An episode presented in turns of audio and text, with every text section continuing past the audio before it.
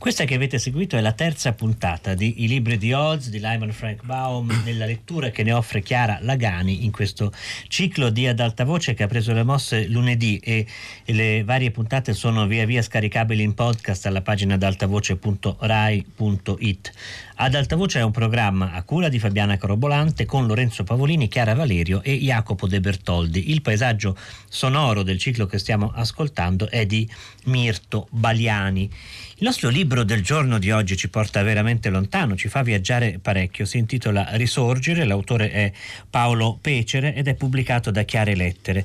Incontriamo fin dall'inizio una coppia di italiani, eh, Marco e Gloria, Marco Ricci e eh, Gloria Wang, eh, che, ehm, scusate, sì, Gloria Wang, Gloria Wang, certo, che si sono persi, si sono smarriti nell'Himalaya e a un certo punto Gloria è caduta in un crepaccio. Eh, Marco non sa se sia sopravvissuta o meno. Eh, da questo momento drammatico si risale indietro nel tempo, ripercorriamo tutto l'incontro e la storia tra Marco e Gloria, ma al tempo stesso veniamo a sapere che Gloria sta in realtà cercando di raggiungere suo padre Chen e compare la voce di un altro personaggio, grande amico e anche amante di Chen, Liang, eh, un poeta intellettuale cinese che l'ha accompagnato nei suoi viaggi, viaggi che l'hanno portato fino all'Europa e che sono stati appunto l'occasione in cui è nata Gloria stessa. E Liang ha la sua storia da raccontare al lettore, la storia di Chen, di quello che Chen è realmente stato. Ecco, questo è il eh, una sintesi estrema di un romanzo mm, ricco di situazioni, momenti storici, personaggi come Risorgere di Paolo Pecere che si trova nei nostri studi. Buon pomeriggio. Buon pomeriggio. Eh, dicevo, c'è dentro eh, veramente molto e ci si deve spostare molto molto di frequente da un punto all'altro della carta geografica e anche eh, della mappa del tempo, per così dire, perché un momento decisivo di tutta l'azione del libro è eh, Piazza Tiananmen nel 1989 quando eh, si eh, compie il crollo del movimento studentesco cinese e Chen deve partire per l'Occidente insieme a Liang. Come mai questo momento è così cruciale? Che ruolo ha nell'economia del libro? Ma dunque, eh, il libro, come hai detto tu, è costruito intorno a diversi luoghi. Pechino, dove comincia un po' la, la vicenda di tutti i personaggi, Berlino dove si incontrano i genitori di questa ragazza, Roma dove poi vanno a vivere questi due ragazzi da cui partono per la Cina e si chiude il circolo poi con la Cina. E Piazza Tiananmen, gli eventi di, Piazza Tiananmen, la repressione di Piazza Tiananmen rimane sullo sfondo di tutta la vicenda perché gioca una funzione fondamentale in questa storia familiare anche, perché per tutto il libro come gradualmente si comincia a sapere eh, dai racconti in, in flashback, dalle memorie delle diverse voci che raccontano la propria vita. Eh, è successo qualcosa a Piazza Diname, non soltanto l'evento politico di cui tutti sappiamo, i carri armati e la repressione del movimento studentesco e non solo studentesco che chiedeva democrazia in Cina, ma anche la scomparsa di, di una donna, di una, della ragazza di questo, di questo Chen. Eh, e questo evento, eh, in effetti, per tutto il libro, sempre più acquisisce un significato per ciò che è accaduto molto tempo dopo. In effetti questi ragazzi nati alla fine degli anni 90, questa seconda generazione, che è un po' contrapposta alla prima, si alterna nel, nella narrazione, eh, la generazione di Marco e di Gloria, nati alla fine del, del millennio, eh, la, sconta un po' un debito. La interrompo per precisare che l'azione si svolge nel 2026, quindi sì. per, per, riuscire a mettere in scena questi ragazzi lei si è spostato un po' avanti nel tempo, prego. Sì, no, e quindi eh, perché parlarne adesso? In effetti questo forse eh, è l'occasione anche per mh, spiegare che significa il fatto che il libro si ambienta in un, in un prossimo futuro. Questo, questo romanzo eh, esce in una collana che si chiama Altrove, eh, che è una collana dedicata da, da editori Chiare Lettere alla distopia, alla narrativa di anticipazione. Quando io eh, che avevo questa storia a cui stavo lavorando da molto tempo, eh, ho avuto questa opportunità di pubblicare in questa collana, mi sono chiesto per me cosa potesse essere, come potesse essere sviluppato il tema del futuro. E, e quindi mi sono venute in mente due cose. In primo luogo che la Cina per me rappresenta per molti versi un futuro futuro anche alternativo a quello che ci siamo, siamo, stati abituati per molti anni a considerare come l'unico possibile, perché mette in discussione la Cina eh, i pilastri fondamentali di quella che siamo abituati a chiamare civiltà occidentale, la democrazia, la religione e così via. Ma eh, questo non è un romanzo storico che vuole semplicemente tornare a parlare, anche se effettivamente è una cosa fatta poco o nulla in Italia, di quell'evento fondamentale per il Novecento, ma è un'occasione per parlare di quanto eh, la scelta fatta a suo tempo eh, attraverso Piazza Tiananmen, ma anche poi la caduta del muro di Berlino, quegli eventi lì di fine Novecento continuano a condizionare eh, le vite dei personaggi anche, anche, in seguito. Per cui poi in effetti questo romanzo è un romanzo di viaggi, ma anche di memoria, perché i personaggi continuano a, a, a ripensare le proprie vite eh, perché è nel passato che eh, sono avvenuti gli eventi che decidono. Del resto il quadro dell'azione è la ricerca di un padre, quindi evidentemente è un andare a interrogare il passato. Al tempo stesso, come lei diceva Paolo Pecere, molti dei personaggi hanno le idee molto chiare sull'importanza, sulla centralità della Cina oggi o nell'immediato futuro in cui si ambienta il romanzo. Raffaella dice, la Cina è la madre di, di, di Gloria, dice guarda che la Cina è il presente, non è l'Oriente. Non, non è l'Oriente, sì. è il presente. E, e, poi ci sono anche diverse pagine in cui eh, di, diversi personaggi ehm, dicono che, per esempio, che l'Occidente è troppo legato al passato, ha questa ossessione del passato, dobbiamo smettere di pensare al passato e, e, e vantano i pregi della democrazia alla cinese. Leggo un paio di passaggi, ehm, vediamo un poco. Eh, c'è eh, per esempio, per esempio una pagina in cui un personaggio minore eh, dice um, Qui c'è pace e sviluppo, si pensa al futuro, in Occidente c'è autodistruzione, si guarda troppo al passato, conflitti ideologici, scioperi, scontri tra partiti, terrorismo. Almeno questo è quel che si vede da qui, non voglio giudicare. Questi sono tra l'altro temi che abbiamo toccato all'inizio della settimana qui a Fahrenheit con Federico Rampini. Ecco, um, quindi c'è bisogno effettivamente di andare a guardare il passato? La prospettiva cinese è sbagliata oppure no?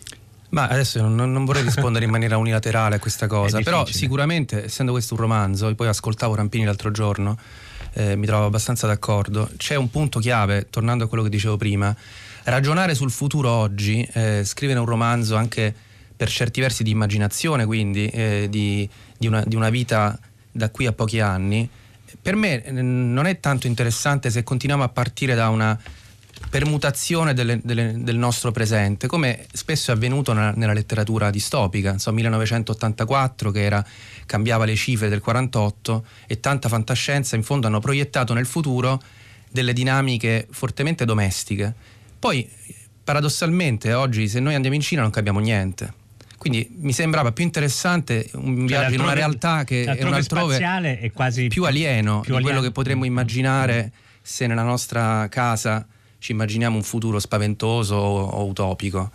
E, e di resto... conseguenza io non, una, non, voglio dare una risposta, ma certamente nel libro, che poi è anche un libro avventuroso, però ci, ci sono dei dialoghi, c'è un, poi soprattutto un contrappunto delle voci che vuole mettere il lettore alle strette da questo punto di vista, perché poi la Cina risponde, cioè c'è, una, c'è un gesto di questi ragazzi che vanno a cercare questo padre ricco che ha abbandonato la figlia, in cui c'è in, in qualche modo anche una una, una tensione, eh, quasi una, un pretendere giustizia, questo, un, questo, ex studente di Tiananmen che poi ha tradito i suoi ideali, si è arricchito, una storia che fa pensare a molte storie effettivamente di, di cittadini cinesi, è entrato nel Partito Comunista, però effettivamente incontrano eh, altri personaggi, incontrano situazioni eh, che eh, contraddicono eh, i loro, i, loro, valori, perché arrivano, loro sono disoccupati, eh, iperformati, non riescono a trovare lavoro, lei è una musicista, lui è un, un dottorando in antropologia e arrivano in questo, in questo, paese e appunto incontrano per esempio il giovane che, che, è stato citato prima che dice sì, beh la democrazia non è la priorità per noi perché comunque l'importante è che ci sia sviluppo, sono cose che io peraltro come dire, si basano anche su testimonianze che ho raccolto viaggiando eh, e questo insomma come dire costringe anche un po' una riflessione. Ecco, ehm, c'è forse un, un, nome che può fare da emblema a questo strano rapporto tra presente, passato e futuro ed è il nome di Shangri-La. Che, compa- mm-hmm. che è un, un luo- il, il, luogo eh, ideale, il paradiso in cui si vive quasi in eterno di Orizzonte Perduto di James Hilton, e però è anche una cittadina che esiste davvero in Cina, eh, non lo sapevo, sì. a cui è stato dato il nome di Shangri-La per attirare i turisti e che quindi rappresenta il presente della Cina. È curioso questo. Sì, questa cittadina eh, si chiama Zhongyan, è stata ribattezzata Shangri-La con un gesto curioso, insomma, tipicamente cinese, di, di, eh, in cui appunto si, si, ridipinge il passato, ma delle volte senza problemi lo, lo si arricchisce con degli elementi eh, estranei o comunque storicamente non attendibili. Questo è un tema che c'è molto nel, nel libro.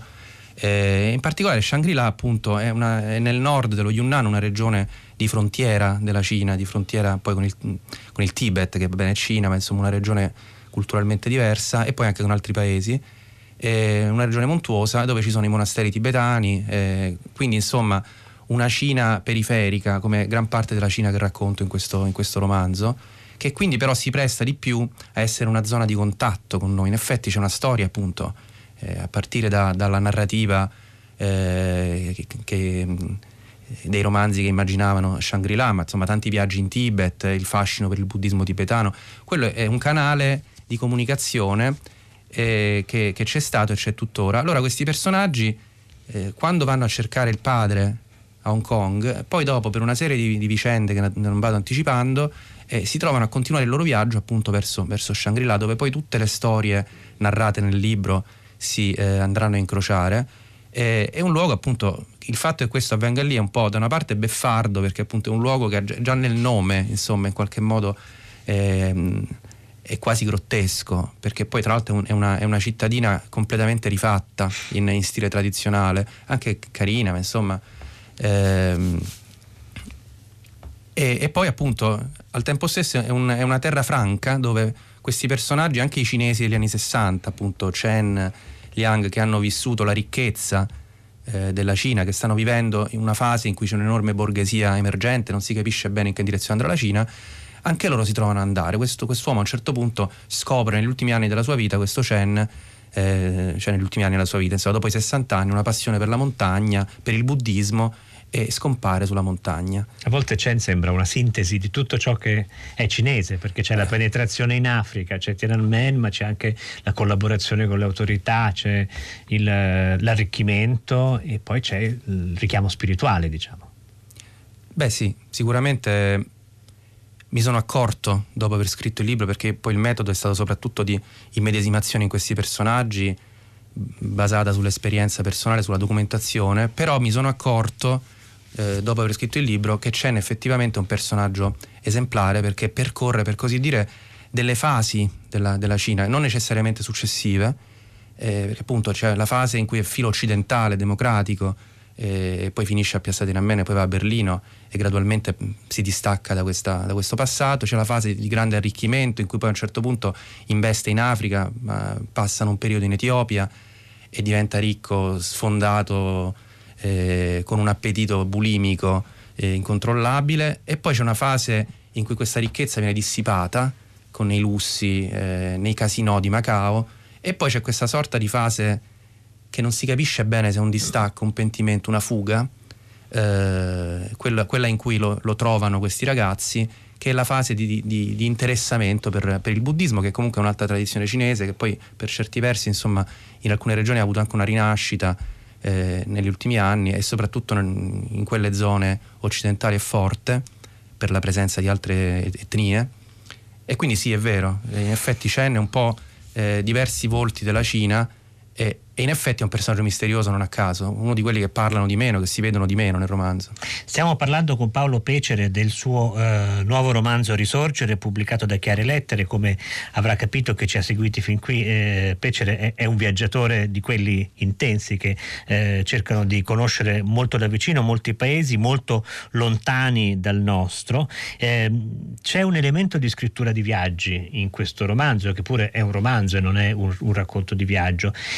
C'è anche la presenza, per esempio, di delle fotografie che eh, sembrano mostrare i personaggi, alcuni dei personaggi, che evidentemente sono di fantasia. Come mai ha fatto questa scelta e come le ha scelte? L'uso delle immagini? Sì. Sì, io questa è una cosa che ho fatto anche nel mio romanzo precedente, eh, però non corrisponde alla volontà di, per così dire, ibridare la, la, la, la letteratura cosiddetta di viaggio, il reportage con eh, il romanzo. Hanno proprio un uso romanzesco, sono tutte immagini mie, tranne un caso, perché è una foto di Piazza Tiananmen eh, scattata all'epoca, particolare di una foto di Piazza Tiananmen.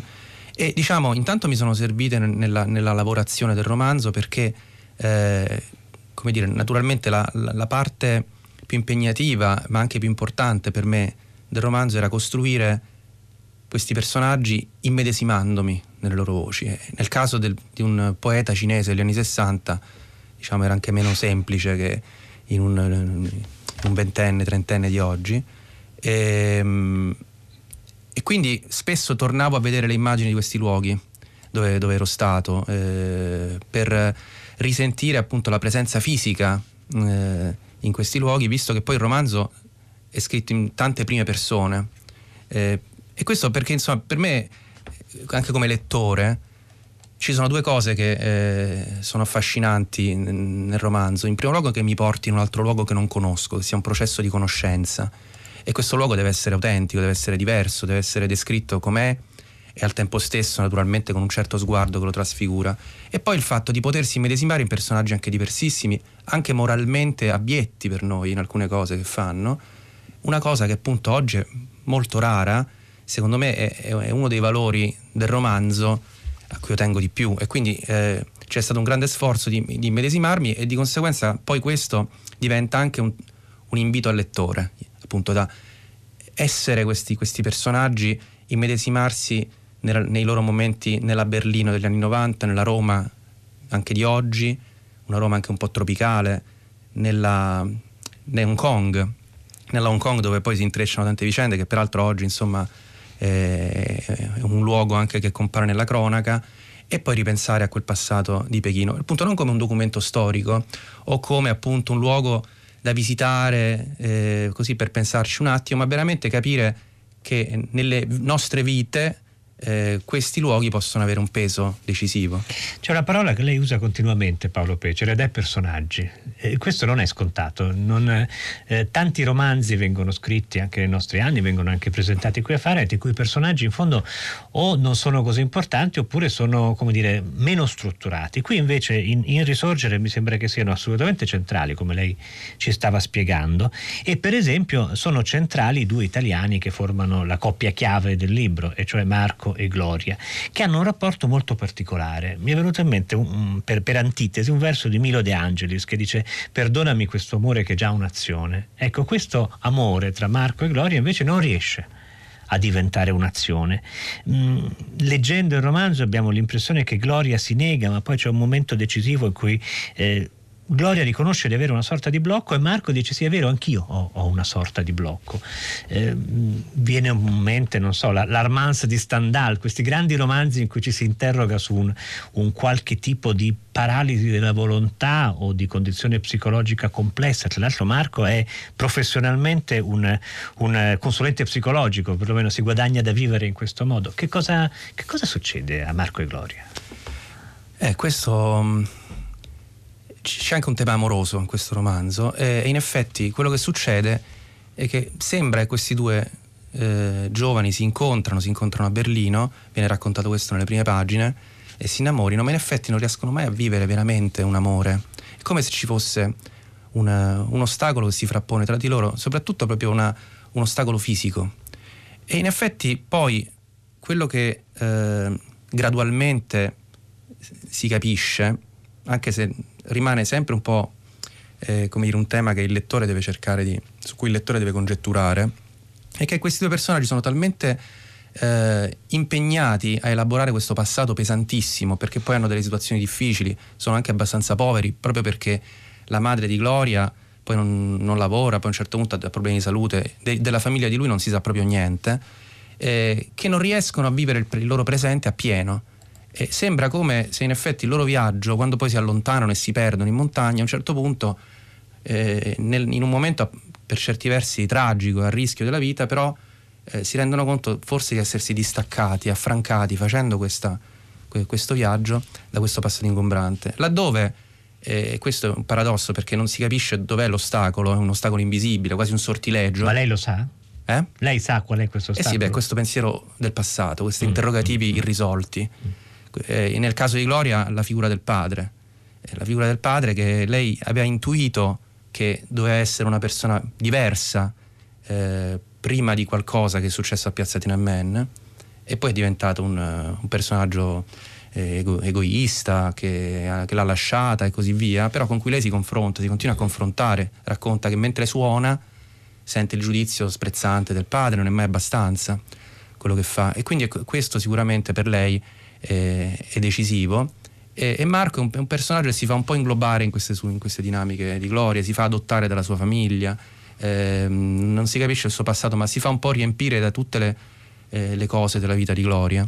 Eh, fatto sta che appunto cioè, sono due giovani, ma insomma non, eh, vivono come fratello e sorella insieme per tanto tempo eh, mentre que- i personaggi cinesi raccontano una vita comunque drammatica, anche più, dramma- più evidentemente drammatica, di, di, di, di stragi, la, la, rivoluzione culturale e così via, in cui però hanno vissuto il loro, il loro presente. E quindi uno, de- uno, dei temi è questa, è questa disparità eh, tra queste due generazioni, eh, cioè questa difficoltà impalpabile di aver ereditato dei problemi insolubili della generazione precedente che caratterizza i, i più giovani.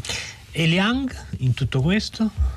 Il personaggio del grande amico poeta eh, sodale ma anche eh, nemico per certi sì. punti di vista per certi versi di, eh, del padre di Gloria che, che, figura è? Liang è un personaggio chiave per me perché quando ho cominciato a, a, a lavorare a questa storia inizialmente non c'era Liang però mi sono reso conto a proposito di, di personaggi dell'importanza di parlare di personaggi che eh, sentivo il bisogno di, un, di, una voce che facesse un controcanto.